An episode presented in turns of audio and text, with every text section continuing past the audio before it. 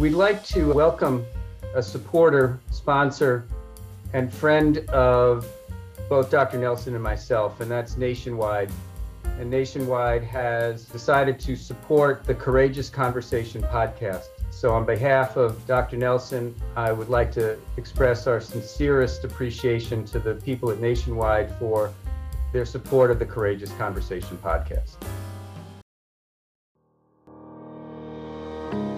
Welcome to Peter and Phil's Courageous Conversations, a podcast addressing race relations and social issues in hopes that you'll be inspired to do the same. Now, let's begin our conversation with your hosts, Dr. Peter Weinstein and Dr. Philip Nelson.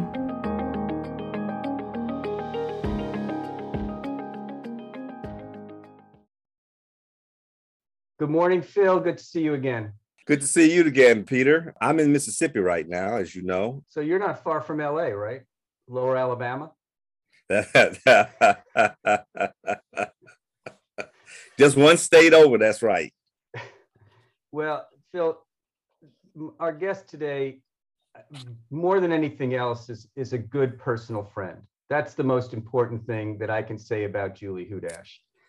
Uh, we have known each other for about 20 years. Basically, I read an article in the newspaper, the Orange County Register, about the work that Julie was doing to help support kids and make them into leaders and, and have them help influence the future of our country. And I said, wow, this is the kind of person I want to meet. And so I picked up the phone and I called Julie and I said, how would you like some money? True story. And uh, we met uh, she had an office that was so small I had to go outside to turn around um, before I could come in and sit down. Mm. And um, for the last 20 years, we've worked together, or I've worked with Julie in support of her organization called Team Kids. And, and Julie brings a very varied background and uh, basically she's a visionary in trying to direct the future of our country by bringing together elementary school kids, the police, the fire, the school districts to help uh, build confidence and build leaders in the, our next generation. And you know, you and I have been talking for over a year about the challenges that this country faces, and the future of this country hopefully will be in the hands of great children as a result of the work that Julie is doing. So one of the times that we met, um, I challenged Julie because my kids had actually gone through the program that she um, advocates. And I we were talking about the fact that she was doing this in Irvine. And I said, well, that's, you know, th- that's just a very easy population to work with. I said, you've got to look at a much more diverse population. And I think I challenged Julie because now not only is she working in Irvine, but she's working in Compton and Brooklyn and Long Beach and a variety of other, uh, let's just say, less homogeneous communities, um, more challenging communities, and Arlington, Virginia as well. And the work that has come out of this, the research that's come out of this in terms of the ability to change the dynamic for the future of our country is really why I'm so excited to have Julie uh, joining us today. So Julie Hudash, thank you so much for joining us. How'd I do on the intro? Fantastic. Julie, I, I must say that uh, it, it was, ahead, I, I, must say that it was an easy sell for me. I think, um, first of all, I, I love the premise of your organization. Uh, uh, um, developing kids that understand that they can make a difference uh, and and and promoting that self-confidence in a positive way uh, and and helping them understand their their potential impact on society. And most you know and most of our conversations have been about a about the grassroots effort and probably what I admire the most about what I've learned about you and your organization is the patience you must have to understand how long it takes to have that impact and that there is no quick fix. Uh, uh, and to be willing to invest in our future through our children is it it it it it touches my heart. So I'm glad I'm I'm really honored to have you here, and I'm looking forward to forward to this conversation. Well, it's a pleasure to be here. Um, I I think you really nailed it on the head there about patience. I feel like if I have one strength, it's not giving up; it's being persistence persistent. I feel like you know education in our country um, could be criminal um, from what I've seen um, in the systems of um, just the lack of equity and opportunity and mentors, opportunities to be leaders.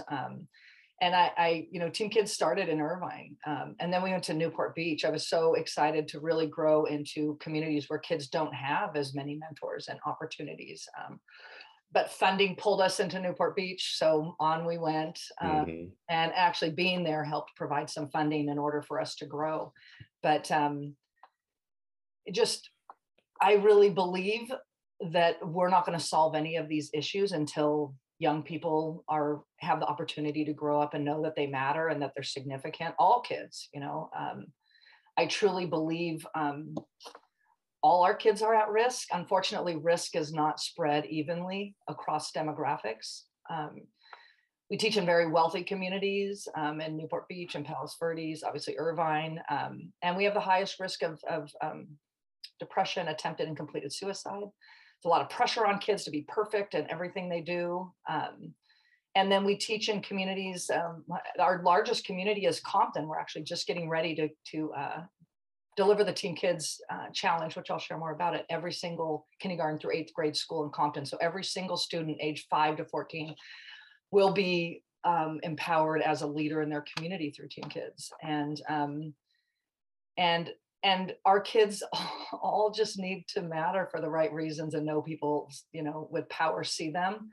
And so it's taken a lot of patience. So your comment about patience is certainly um, hits at the core of, of of what's been the most challenging because we're trying to change the culture of schools and education around around character development and empowerment and leadership and how important that is especially in the, with the social emotional needs of kids today. But we're also trying to change the way communities are empowered for kids changing government and police departments and fire departments. And so you can't do that easy. Government doesn't move fast. I move fast um, but it's taken a lot of patience to um, realize that to create real systemic change you have to change the in impact and the commitment of stakeholders and communities. So thank you for that, because I think that's probably um, sums up my 20 years as a founder of a nonprofit the most is patience and persistence and not giving up on kids and knowing there's mountains to move. Um, and we got to keep moving them because those are the ones that truly impact opportunities and futures for our children.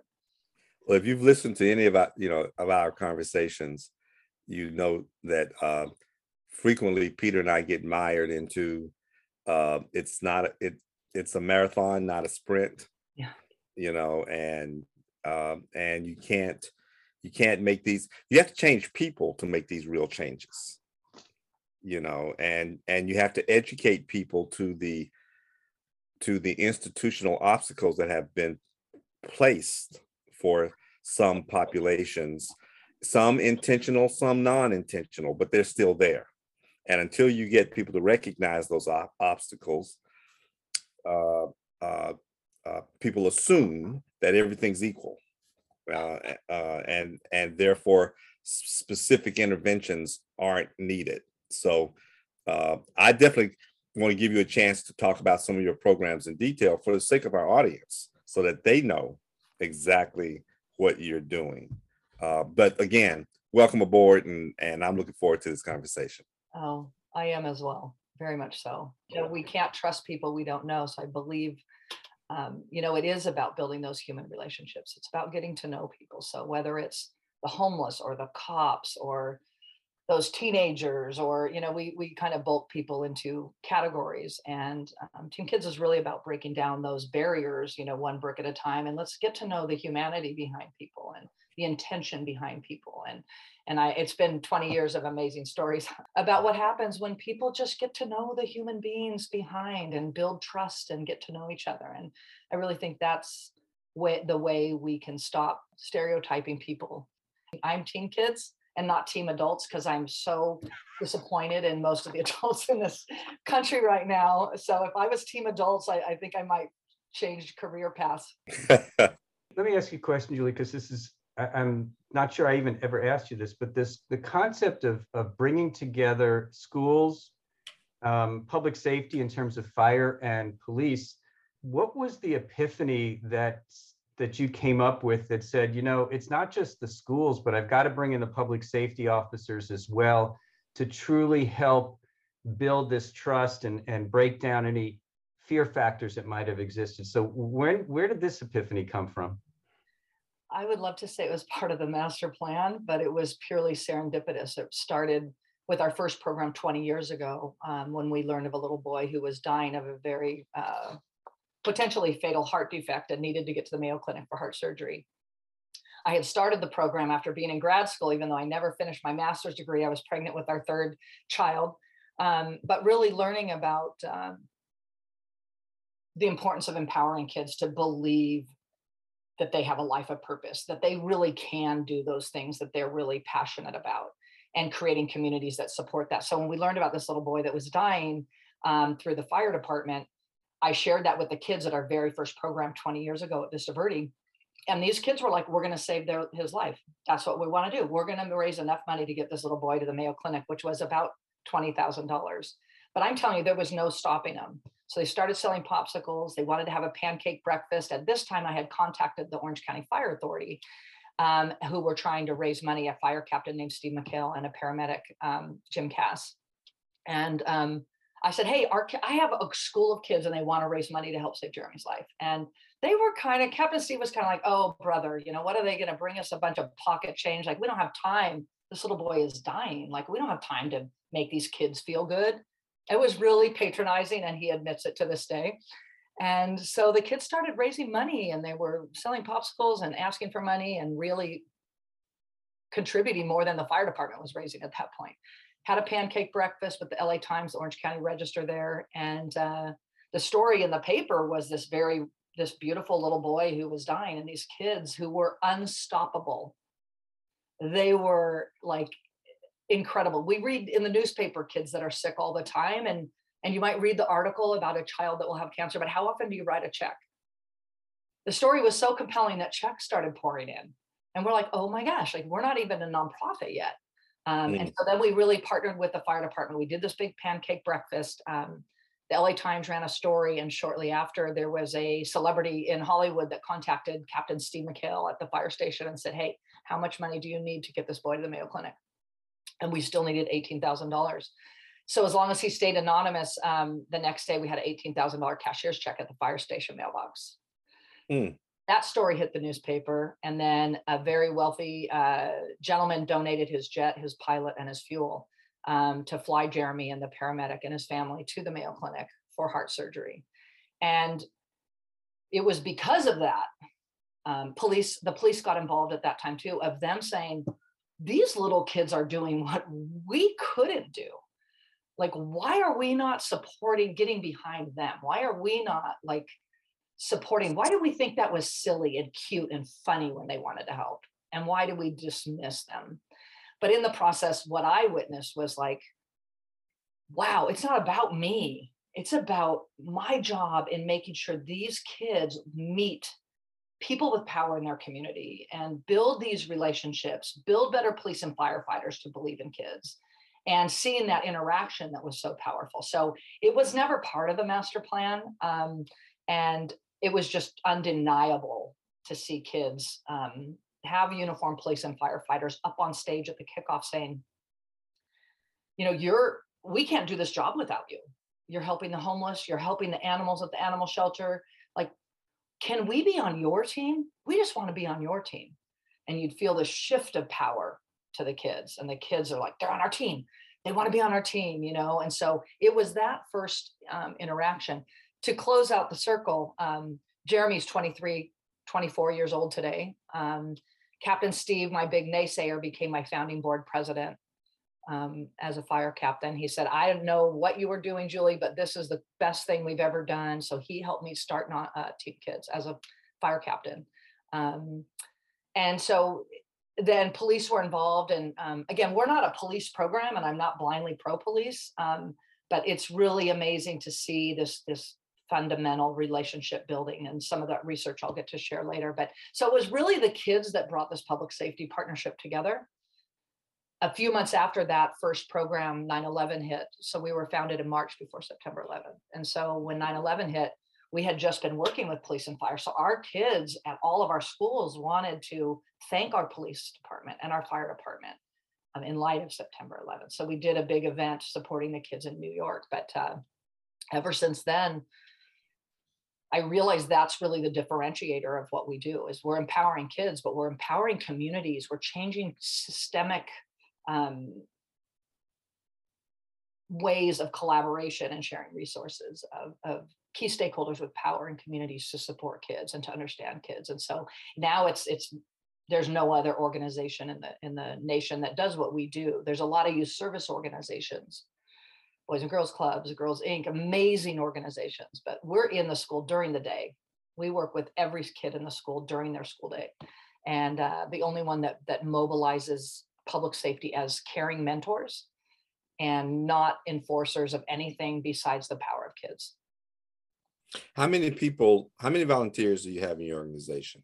And how many employees do you have in your organization? We have 12 on staff right now um, that are working in our schools, but it's our 20th anniversary and we're just about to go through a major, major growth um, kind of movement um, with our research that's now been published in the APA journal and uh, the the uh, Journal of Experimental Criminology. So we've we've done, and I can share a little bit more about our research. But um, I've been patient, as you said at the onset, um, to really get everything we need to be uh, to accomplish to become a national model, and that is to become empirically validated. Um, we have about 30,000 students every school year, nine months, go through our five-week program. And um, over 400,000 kids have gone through our five-week program in their schools which our flagship program is called the Team Kids Challenge. Um, so give us a little more detail about your program. Sure. So our program is kind of like a service leadership empowerment boot camp that's in schools. Um, it's a five week program and it has a bookends, a kickoff assembly at the beginning and a youth led charity philanthropic carnival at the end. But we train all of our in uh, on duty police and fire mentors about a three hour training before they work with us. Um, they're trained on the developmental assets and how to work with kids and build assets in kids. And um, they teach, they, our Team Kids coach is the teacher. Um, we call them a coach instead of a teacher because kids are with teachers all day. Um, but we do a kickoff assembly that's very powerful. Um, we show a video about um, kids, little kids answering the question if they had a magic wand, how would they change the world? and we have kids come up on stage and talk about what they would change in the world if they had a magic wand. Many of them i would i would vote to be president of the united states if i could. Um, and they talk about real issues. I think it's always an eye-opener to teachers and principals of just how heavy the issues are that are weighing on kids these days. Um, they talk about equity um, and racism and finding a cure for cancer and uh, helping animals, um, ending homelessness, and just really, really important issues. Um, but the kickoff assembly has a lot of media, super high energy. Our police and firefighters talk about how they work as a team. For example, a car accident or if a child is gets lost. And then we do this, this amazing exercise called our Relay to End Hunger. And we have one team that our kids, like a child, a police officer, a child, a firefighter, a child, so this like represents the community the best it could be. And the other team is just one child. And in the middle is a big, huge bucket of food. And we talk about the importance of feeding the hungry. And we pretend the teams are even and we say, Mark, let's set go. And one team is like the bucket brigade and they do great because everyone's working together. And then the other kid is running like crazy all by himself back and forth. And he or she is trying their best and the kids are cheering for their team and and it's the debrief that's so powerful um, with our police and fire and they say you know what did you guys think of this and of course the team with with the side of the audience with one is like that wasn't fair mm-hmm. nobody else was helping him he had to work all by himself you know that was they had more people on their team And so we interview them. And of course, the team with the police and fire, the kids are like, it was so cool working with the police and firefighters because they were part of our team. We got so much more food to feed the hungry. And then we talked to the single child and, and inadvertently, you know, they always say, it was so hard. I'm tired, you know, but I still got some food. And so the debrief is really talking to kids about, you know, this child who's by themselves made a huge difference. You know, they're running like crazy to make a difference, but they helped feed people that are hungry. You know, sometimes you don't have, you can't wait for a team. If you see someone getting bullied, someone's being racist, someone, you have to stand up and do the right thing. You don't wait till you have a team. Sometimes you got to do it on your own. But look how much more we got done when we worked as a team. And that's what Team Kids is. This is going to be five weeks of you as a student body working with your police officers, with your firefighters, with your coach, and everybody at your school is going to work as hard as this guy over here. But we're going to work as a team to help the animals, to feed the hungry, to help kids who have cancer, to create equity, all of those things that kids are passionate about. And then the five week program each week is a different issue. Um, so, um, like one issue uh, we use a lot is for the animal shelters, which I know is probably close to your heart. Um, kids bring in gently used blankets and towels to go to the animal shelter, but each week the whole school learns about a different important issue in the community, and they work as a team to raise like four bins of food for the hungry, write letters to kids who are in the hospital. And so that's what the program looks like. But the magic is we invite the two oldest grades of the school, so fifth and sixth grade usually, to serve on the volunteer Team Kids leadership team. And that means they give up their lunch recess once a week, sometimes twice, to work as a team. And that's the magic of building protective factors and empowerment in these kids before they go to middle school, where there's so many um, potentially high risk uh, situations kids get involved in. And so they vote as a group on one issue that they want to make a difference in the world and then they break into small groups they start they get a business plan they create a carnival game or a business they learn what is a philanthropist what is an entrepreneur um, and they learn how to start a business which is a carnival game. So they vote on their charity they vote on their issue they start a business and then at the end of the program they run this fully youth-led amazing youth-led carnival for all the younger kids at the school and 100% of the money that they raise through learning how to be a business person and a philanthropist 100% of that money goes to whatever charity that they voted on. So police and fire come to that carnival and they play the games they get shaving cream mohawks they let kids paint their fingernails um, they congratulate the kids for helping um, the community.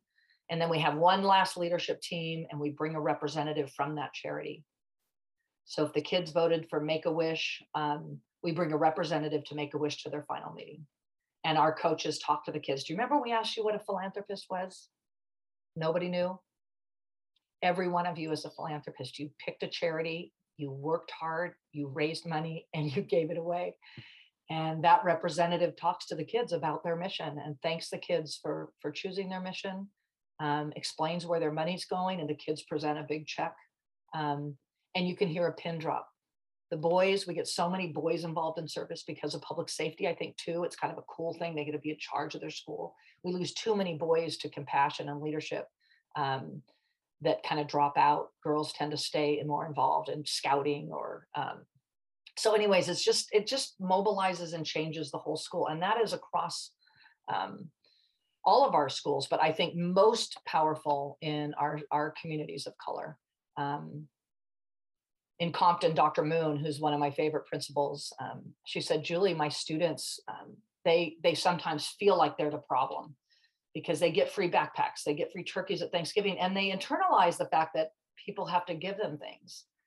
And she told me, and I hear this from a lot of principals, but she said, this is the first time my kids feel like the solution and not the problem kids donated food that they got from a food pantry that went back to the food pantry. But in the process, they saw themselves and they physically became um, a solution, someone who could help others. And so it's really powerful and uh, a lot to share in that way of just the different kind of demographics and communities we work in and where I think our mission is most needed. I definitely connect with uh, Dr. Moon's uh, perspective. Um, uh, while you were talking, I, I I, I, I made the uh, mental realization that uh, uh, it it's it's a short turnaround from being a victim yeah. to being um, a facilitator, uh, a, a, helper, and it's just and it's just a, a, a switch of the mind once people understand the internal power that they actually have, and we can raise, we can develop permanent victims. Right. If we're always reminding them that they're less than others, instead of instead of illustrating that there are some worse than they are, worse off than they are, and and and how they can help. And I think intuitively, maybe not, may, maybe even inobtrusively, that's the secret to your programs. Yeah. You know, you you can you can transform victims into heroes very easily by just giving them a chance. And totally agree and and and your story illustrates even the the epiphanies that the uh, fire chief uh, made, etc., is based on and and Peter and I talk about this all all the time. The the issue of perspective. You know, we get wrapped as adults. We get wrapped up. We were trained to train kids, right? Rather than to see them as partners. To you know, um, uh, uh, somehow with the nuclear when the nuclear family shrunk because of the successes we've had in society we've forgotten that uh, when that during those periods when we were having seven eight nine children it was because we saw them as team members mm-hmm. Mm-hmm. you know and they were and and they helped they they participated in survival of the family, mm-hmm. an advancement of the family. And now, you know, one one of the um, one of the uh, most uh, impactful uh, news items I remember seeing was Tom Brokaw uh, was following a uh, uh, a young lady in Bangladesh. She was uh, seven or eight years old, and she was she was leading her four-year-old brother through the streets. Their parents had died of AIDS. This was when the AIDS epidemic had just started in Africa. And they followed her for a day. And she had a basket that she carried in one hand, and she took her brother by the other, hmm. and they would go through their day, and she would lead her brother, and at the end of the day, she built a fire and pulled wheat out of the basket and made bread, baked the bread, and gave it to her brother. And then, and fed her brother for the night. Then pulled a, a blanket out of that basket and they bedded by the side of the street. And then Tom Brokaw has a face to face view of the camera and says, And what did your eight year old do today? And I'm sitting here thinking that I wouldn't have even allowed my eight year old to turn on my gas furnace. Our kids are so much more capable and they're so much better than us. I mean, honestly, I know that sounds bad, but like, I'll give me a seven, eight, or nine year old and I'll show you the best humans on our planet. Yeah. Why is it? You know, I think as a country, we absolutely fail our kids. We fail them because we don't give them a chance to put those dreams in action. We don't trust them. We don't, we protect them, overly protect them. And, you know, our kids have such a wide, you know, that window of compassion is wide open and the desire to to affect change is so strong for justice for and and what do we do? We say go study for spelling tests. Like we don't we don't fan those fires the sparks that are already in them and then we as adults say let me teach you let me impart my great wisdom when in fact if we would be quiet, we would actually be inspired um, by the dreams and by the commitment that they have. And and, so, then, and then we criticize them for not being as industrious as we expect right. them to be. It's just, and then you know what happens is that's why we focus on elementary school developmentally. Why it is so critical to show up and support kids when they're young and they have dreams. They haven't given up on themselves yet they haven't given up and thought that well, I was going to be a vet. That's stupid. I could never be a vet. Or I could, I want to be the president. I want to find a cure for cancer. I want to save the rainforest. I want to save the panda bears. You know, what there's there's those initial passion and spark in kids that we don't flame as a country. And then when they're teenagers, we say, hey, you should do some leadership. It'll help you go to college. So then it's self-serving, and at least it's then. I mean, I've seen a lot of teenagers fall in love with with justice or whatever they're working on um, by having that exposure but the opportunities aren't equitable. I will tell you at Team Kids something I'm very proud of. Um, about seven years ago, I think it was 2014, 7% of the kids that went through our program um, were approved for Title One. And in our country, you know, Title One also means communities of color because sadly, that's where poverty, poverty and race. It's, con- it's concentrated. Right and it's just it's it's that's part of the problem right because i do believe all the systems are impacted in a racist way and so um, but 7% um, today 73% of our kids are, are our team kids participants are in schools and uh, that are title one so i realized um, and part of it was around the george floyd time that our program is good for all kids so like yes. i told you all kids are at risk in our wealthy communities, kids just need an opportunity to learn that they can do something without their parents doing everything for them. Right? It's about right. in our communities of color, some kids have parents that are home. Our school in East New York, which Peter's familiar with, makes our biggest city, Compton, you know, look like Costa Mesa. There's no city, community in the state of California that's anywhere near where we are in East New York, Brooklyn. The school there is 100% Black. Uh, 60% of the kids are either foster care or in or homeless. Can you imagine? Those no. are the most resilient, amazing kids. But I see the diversity. So, say when we ask kids, if you had a magic wand, what would you change in the world? Perfect example. Corona Del Mar, do you know what kids say? I want to save the panda bears right? I mean, they're so blissfully, they're not aware of the challenges in the world. When we did our first program at PS 149 in East New York, Brooklyn, we asked the same question. And I had a 10 year old girl say, Stop raping. Mm-hmm. That's what she would change if she had a magic wand. Mm-hmm. And it was about gun violence and drug use and violence. And here we are with NYPD and FDNY and listening to the voice of the kids. And it was then, which which which was actually before um, George Floyd's murder, where I was like, okay, yeah, we have an amazing opportunity that should be nationwide, and it will be someday. It is what police and firefighters in every community should be doing for kids. There's a school and a police and a fire department, then invest in your kids instead of arresting kids. You know, let's let's focus on that. Um, but I really thought long and hard, and I thought, you know, Team Kids in our wealthy communities helps kids get further ahead that are already ahead.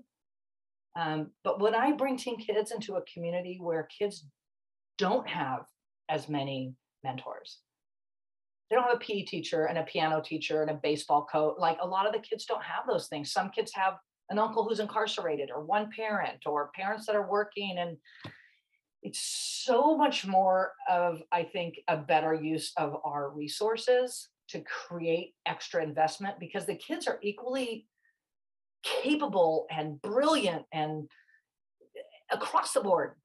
It has nothing oh. to do. It's just opportunities. It's there's there's an inequitable opportunity for leadership and mentorship and opportunities to to be resilient and to feel empowered. So now we're just doing a big shift and I it's just where where the need is best invested, I guess. I love what you just said. Peter knows I'm about to get deep now into into some of the things you, you just promoted, but everything you said resonated with me.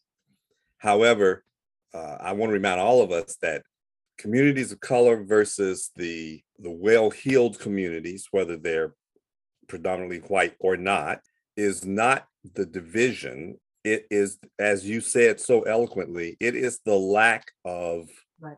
opportunities that has affected these communities differently. And, and of course, we can see a much greater impact in those poorer communities than we're going to see in the well-heeled ones. But being veterinarians, the panda bear issue is an important issue too. You right. know uh, everybody wants kids to be kids you know for as long as they can be. And if that's the worst thing that that's in their life then they're very blessed and they're very lucky. And and our problem is is that we want everybody to be there at some point Absolutely. right? 100% however the panda bear issue is more of a climate change issue which is a real issue and they see it as panda bears as a cute fuzzy thing and and you know being a veterinarian i understand the bigger issue behind what they see right? My sadness is that you're not going to get that as a big issue coming out of compton that you're not likely to have a child in compton see that as a issue because they are too busy with more basal needs. And there's a difference yes but BIPOC communities are a artificial creation in our society that has been politicized and legally restricted and tendered to create what we have to deal with. Right. You know, and what I love about you, I'm beginning to love you more and more the more you talk, by the way. um, what I love about you and your program is is that you see you see kids as kids and we have to take them where they are. And even those that you are uh, uh, nurturing that already has the piano teacher and the and the karate teacher and all those other mentors, as opposed to someone in a BIPOC community who has to take a bus to see a veterinarian for five miles before they can volunteer, or has to take a bus to another community just to buy groceries. We have different needs for different people, for different communities. And I guess segregated help does not help our society in, in inclusion. I mean, I think I agree with you. I think you're right. It's about equity, right? So it's like certain kids in wealthier communities, um, which was kind of how I grew up before I became more aware of issues around race. Um, there's there's a lack of of hardship and like just sadness of being aware of so much yes right so yes. that we want all kids to not be worried about those things this is what we call privilege so our kids in compton pick animals so it's always homelessness animals and kids that have cancer why because kids love animals that's why right. like there's a whole nother discussion around working with you and bringing animal sciences to kids because all kids care about animals so our kids yes. in phoenix which is another part of the Cartwright School District that kids have a, just a lot of challenges and trauma, early childhood trauma, but all kids love animals and they do pick them. It's just some kids in certain communities can love animals, but they also think, I don't have my, I always see my mom, she doesn't have enough money to pay bills, or, you know, they have suffered different childhood trauma in their lives. And so they still care about animals, but all kids should be able to care about animals. But our kids, certain kids, um, just have to carry so much more weight, right? I didn't mean to imply that uh, BIPOC kids don't care about animals. Right, but they have uh, so much know, else. That's right. We all ha- we all have to set our priorities, right? And when you say what one thing do you want to uh, deal with, then what comes to the top of the list is the most threatening thing that you want totally. to deal with. Totally. It doesn't mean that you don't have other concerns or other uh, or other shared likes likes and bothers you know if you uh, had a um, magic wand yes say there's a gang outside my door. Right. Gunshot. Right. Last night. Like you're going to go to what what is in the way of your safety right? Exactly. Well again it's, it's maslow's triangle you know those priorities are going to be set first by safety and then by nurturing and that's everybody. But if you happen to be in a privileged community, yeah, where most of that is already taken care, I don't have to worry about a house. I don't have to worry about food. I don't have to worry about support. I don't even have to worry about mentors. Yeah. One of the things about your podcast that really, because um, I, I was I started listening when I was walking, and then I like I only have time for a 30 minute walk, and I listen to one. I'm like, oh, the other one's only 30. I could do one more. So you helped me get in shape. Um, you to Phil and Peter just the willingness to be vulnerable. I, I just really commend you. Um, I feel like I'm kind of at a point now where I can talk about race. And I know for white people, it's like, oh, it makes me uncomfortable. Well, tough luck, you know? you're not living with the things that make life actually uncomfortable if you have an uncomfortable moment you know and it really um there was one moment when you guys peter you were sharing about your nanny and i'm telling you that like hit me so hard because i thought here in the best case scenario was a woman who was accepted in your family right like best right. case scenario she was included and had a meaningful role um, but Phil, when you were saying who was with her family when she was with yours, mm-hmm. you know, you realize that like that's the best case, right? Your your your nanny was respected and appreciated. But yeah, like when you look at that, and so um, since George Floyd's murder, I, I've really I've become more aware of things that I think intuitively I was aware of. I'm in the trenches. So like I see, I'm often the only white person in a room to let you know whether it's a, a school board meeting or a funeral. And then we're then we're we're blood sisters and brothers. well, I guess am. And, and it's funny, I have people who make fun of me, and, and I guess there's a reverse stereo stereotype of me that is far less painful to carry than the other way around. But people will say, oh, and this is Julie. She's a white lady from Irvine. And I'm like, okay, first of all, I yeah. Like Micah Ali is president of the Compton School Board, and we presented together at the California State School Board Conference in San Francisco last year. And I go, here's the deal, Makai. You can throw me under the bus, go for it. It's a good laugh. But don't leave me there. You yeah. do not leave me there. You then say, she is here all the time with her staff in our schools. She cares so much. And um, so that's the work. I know i was at a funeral once for uh, a friend of mine who passed a couple years ago named stan who is a black man who volunteered for southwest community center uh, an amazing nonprofit in santa ana that just feeds the hungry and the homeless off the street. You don't have to apply. If you're hungry come in. It's just a beautiful beautiful charity. And i went to his funeral and i was the only white person there. Kind of sat in the back and i I saw Connie, who is the CEO of Southwest Community Center and a dear, dear friend of mine for 20 years. So she comes and sits by me and she said, Julie, I get three minutes to talk. I want you to come with me. And I was like, no, no, no, no, no. Like, I'm already only the white person in this funeral or this funeral that had the most passionate service I've ever been to. Like, I really need to join that church. I was so moved, so moved by the singing. And oh, it was just I go, no, Connie, no, no, no. And she goes, no, not everyone knew Stan's other part of his life of what he did. Please come up with me. And I just thought, oh my God, already I'm the only white person. Now I'm going to get up and speak. And I had a chance to share about how Stan drove that van into our schools and, and he talked with kids about where their food was going and how people experiencing hunger that is no fault of their own. And he helped break those bridges, those walls down. And so like I said, I feel like people meet me and they're like, oh, white woman from Irvine trying to change the world, right? And hey, Julie, so it's interesting. Is, I'm like, but let just this, let me be me, you know, and, and I'll let you be you instead of saying, hey, this is Jeff. He's a black man from Compton. What are people going to think? No, he's my really good friend. He's a director at Compton Unified of partnerships and programs, and he's my dear friend.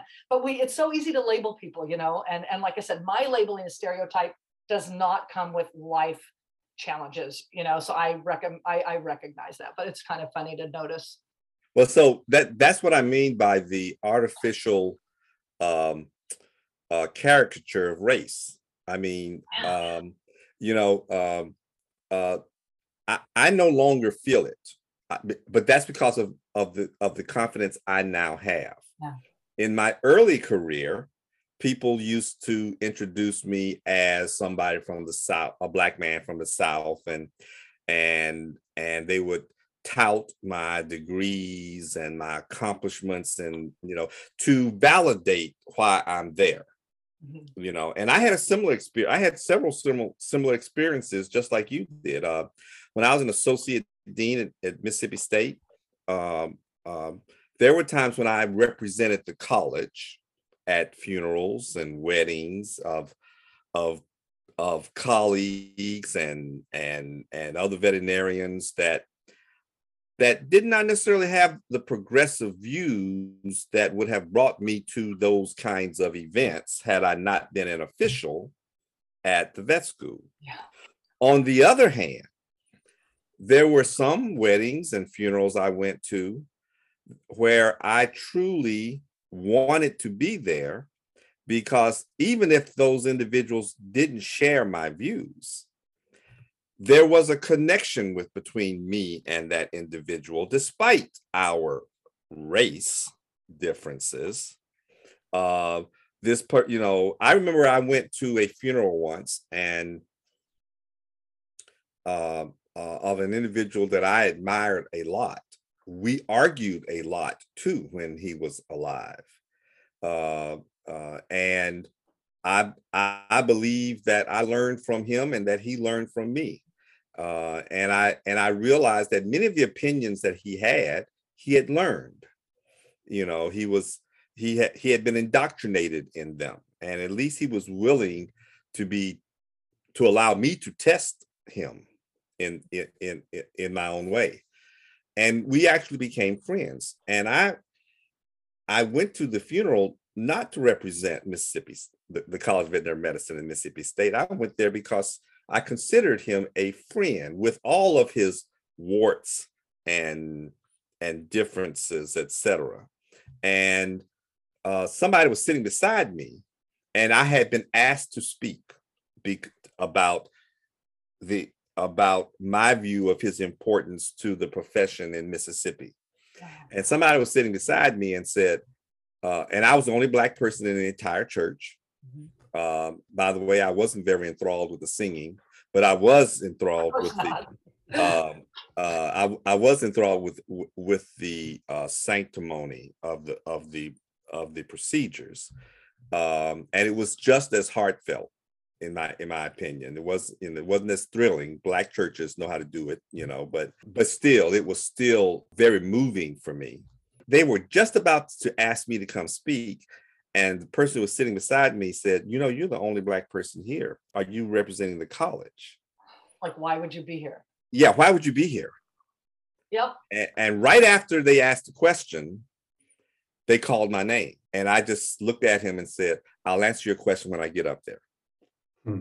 And so I started with his question. And I, I started out by saying, It appears people are wondering why I'm here, or they think the only reason I'm here is to bring words from a professional perspective.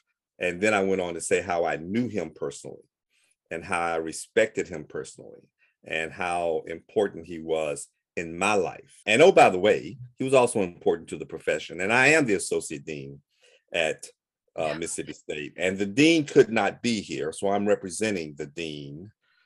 But again, it goes back to something that Peter and I are talking talk about all the time, and that's perspective. If we don't understand the potential perspectives of people, we won't understand how they come to the conclusions that they come to. Right, and those know. stereotypes, we put people in a box by right. You know, the first time I went to Compton, the principal called the police on me.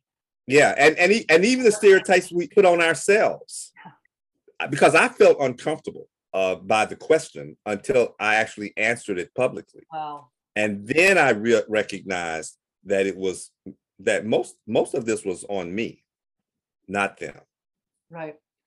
I think being comfortable with being uncomfortable, whoever said that, you know, that's where I live and that's where I thrive. You know, I want to be kind of pushing that, but it is, it's, it's, but again, it's, it's, while that stereotype can go both ways, it's interesting me being the only white person in the room versus you being the only black person and what people are thinking. Yes. And it's oh, absolutely. no matter what. It's like I'm like I want to stand up at the Compton school board meeting. The first meeting I was at, I was the only white person there, and the Compton is is at least fifty percent Latinx as well. But um, and I was getting to know community leaders. Like I'm there. I do all the things for the right reasons. Do the right things for the right reasons, right? But I also know people are sizing me up and deciding who yes. I am, or I'm coming in to tell people how to run their community, or I'm, you know, and it's like you kind of just want to shed that as well. Even for me, of like, I'm a youth advocate. I'm I teach, we teach all over, and we're just here about kids. We care about kids. You said, you know, that that when you first went to Compton, they called the police on you. Why? So it was funny. Um, we were at our first first program in Compton Unified, um, at Clinton Elementary, amazing elementary school. Um, and I had been communicating with Dr. White, who is a principal at Compton, who's Black. Um, and we had a meeting, say it was at 10 o'clock to present Team Kids. I got there early, of course, because I didn't want to, I didn't know about the traffic. And so I was there about a half an hour early, sitting in my car. And I got out to take a picture of the sign that said Clinton Elementary, you know, was right by my car just because I was so excited to be at this new school. And all of a sudden, I see this beautifully well dressed woman. She is marching out into the parking lot and she was like, Excuse me, can I help you? And I was like, I, am Julie Hudash. I said, I have, a, I have an appointment with Dr. White in a few minutes. And she just stopped in her tracks and she was like, okay, I literally was just calling the police because they assumed I was a social worker or a lawyer or someone who was a threat. I didn't look like I belonged on the campus as a parent. And the funny thing is, then we had our meeting. She's a dear friend. She's at the district now and a huge advocate and dear friend. And uh, so we get in our meeting and then the, the, the, police come to our meeting, the, the Compton School Police, they're our partners. And so this guy walks in, who the police officer who's black, and he walks in, he goes, white lady in the blue suit. And I'm just like, you know, yeah, that's me, you know, and of course. But you know, that there's a darker message in that too. It's not necessarily about you as much as it is about why your program is so important. Mm-hmm. Because why should social workers be seen as a threat? Right why should lawyers who come there be seen as a threat? Or the media, she thought I was. Or, or if the media comes, and the reason is is because of the way social workers tend to act in BIPOC communities. Right. Normally, the way lawyers tend to, the reasons that lawyers tend to be anywhere in BIPOC communities, it's the same threat that police tend to pose stereotypically yeah. that we expected. And that's the darker message. And until we start integrating, not by race, but by purpose. I mean, imagine, okay, all white community and a black person is in the parking lot. I have a similar story. I was in Chicago at a meeting, uh, at a veterinary meeting, and a bank had just given a major donation to this organ- veterinary organization, and they invited the leadership to his home. He was a vice president of a bank. And I've never been in a home so fab as fabulous as this in whatever part of Chicago it was in. And I was talking to the host, and he said, You know, you should take a walk around the neighborhood and just look at the houses in the neighborhood. And I took him up on it. I said, Yeah, I'll be glad to do that. I had a drink in my hand. I'm walking around the neighborhood. I didn't make it two blocks before someone had called the cops. They drove up and asked me what I was doing in the neighborhood and why was I there with alcohol in my hand and I was feeling comfortable until that point. So again, that's the other side of the coin. Yeah. It's like the Ahmaud Arbery situation. You're if you're a stranger in the neighborhood, if you look like you don't belong, and I was sitting there thinking, well, I guess I I could have never afforded a house in that neighborhood anyway, but I would never buy one now. You know. Yeah. I mean, I think I will say um, I had an interesting kind of life experience. I know in your podcast, you t- I, another one that I love was when you were talking to Peter. A really healthy, well, I you know maybe not from the beginning, kind of experience um, of learning about race and racism. And I know you guys talk about that. That was one of the episodes that I guess it threads through all the episodes, but there was one in particular um, Peter, where you were sharing kind of your experience when you first became aware of race and racism. And like I was blissfully unaware of challenges around race and racism when I grew up in Irvine at a young age. The episode really got me thinking um, because I've been doing a lot of thinking in our in our mission and my work after George Floyd's murder, and I have some things I want to share about that. But but I ran track, so I ran track for eight years in high school and in college, and some just an evolution of experiences that I will share and you can jump in and ask any questions. But I had teammates that were black and I had teammates obviously that were white and all different races and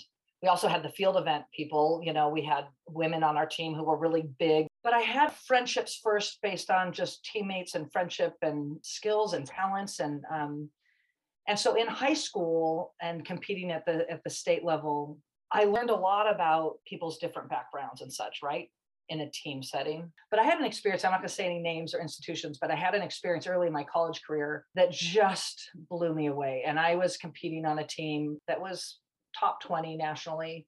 And our sprinters are almost all black, and our middle distance people are all white. And you know, our our our field event women, one got a silver medal in the Olympics, who used to cry because everyone assumed she was gay.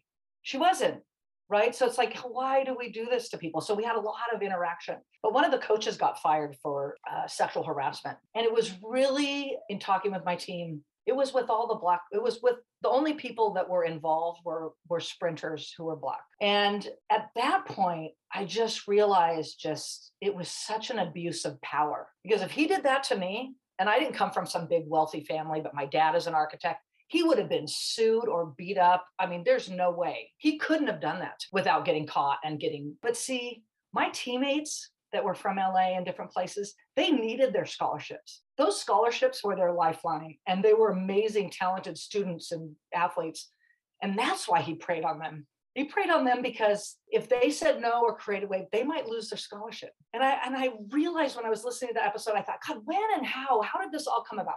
How did I get to where I am now as an advocate for kids and creating systemic change in communities, especially communities of color. And I realized like that was like such a shock to me, you know, that those girls on my team, they were vulnerable. It made me even more angry now than I was angry then. And I was angry then. I left the school at that point and I transferred to USC. I was co-captain of my track team with Yvette Bates, who is Black, incredible friends. My junior and senior year, I had four roommates. I was one of them. Two were black. Uh, Myra was on my track team, and Yvette Bates um, uh, or Yvonne played volleyball at USC. And we had such strong friendships. So, like my relationships, you know, of getting to know people of different backgrounds were shared amongst being in a team, right? In a, in a space that and and my roommates who are black made jokes all the time like we really joke back and forth in a way that was very loving like they would make fun of me and i mean i don't know that was, we were roommates right and so and so i think i was lucky to build these friendships in a way on a team that gave me some insight. And then the thing that changed my life was my senior year in college um, as an athlete at usc they would send us out like dog and pony show into south central la schools in our uniforms to talk to the kids about you know believing in themselves. And i'll tell you it hit me like a pound of boulders when i went because i was a skinny white miler and i was with football players and basketball players baseball players from usc so the kids they were not interested in me really for the most part. They were interested in the football players. And it was the first time i really witnessed the inequities in education. It was shocking to me. I grew up in irvine. I had a set of textbooks at home and some at school so my back didn't hurt. Oh wow backpack, right? Wait a minute, hold, hold it. I'm sorry. I just learned something. You all had two sets of books? The real heavy ones, yeah. Well, no wonder you had a set to give to us. I just then I saw these kids that didn't even have supplies that were sharing books and they were so excited to be seen. They were so excited to look up to people who said, you know, believe in your try hard, do well in school. Like these are the ways you can and I was just sitting there, similar like I was with Captain Steve, with talking to the students when they saved Jeremy's life.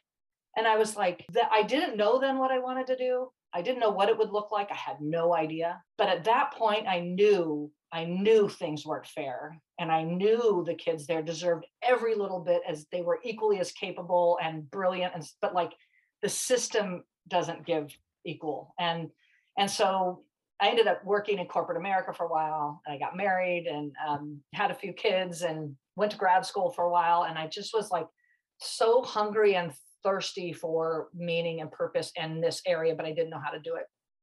And uh, Julie, Julie, thank you so much for that story. I really appreciate it. Thank you for joining us for another courageous conversation. Be sure to follow us and check back next week for more.